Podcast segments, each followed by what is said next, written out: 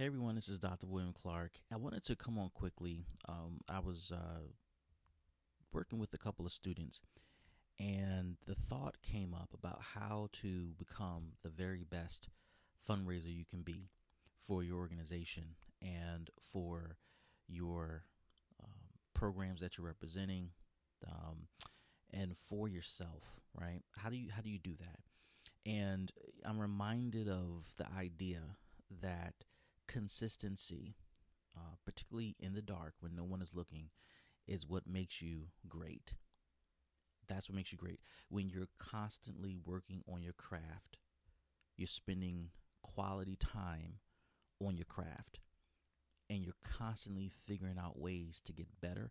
And more importantly, you're figuring out ways to do the same thing over and over and over again to get the same results, which is, you know, in the leadership world, we call that systems and processes, right?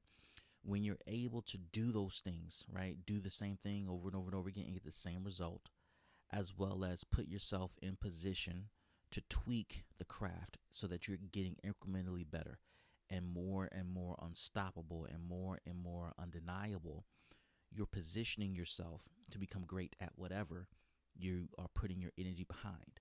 Now, as it relates to what we're talking about in this podcast, uh, fundraising is the same way. If you're not spending time in the lab working, practicing, grinding, consistently putting yourself in position to get better at the craft of fundraising, asking for money, generating revenue, creating revenue opportunities, then you are not necessarily positioning yourself to be the very best fundraiser you could possibly be and the entity there are several entities that suffer as a result of that. One you suffer because you are not dependable. Uh, the organization suffers because they're unable to generate revenues to serve customers and then most importantly the customer suffers because there there are no resources in place to serve them and help them get from where they are to where you desire them to be okay? It's all about consistency. It's all about practice. It's all about the next phase. It's all about um, making sure that you're doing the same things over and over and over again to get the same results. This short podcast is designed to encourage you to do just that. Get the same results. Do the same thing. Be consistent.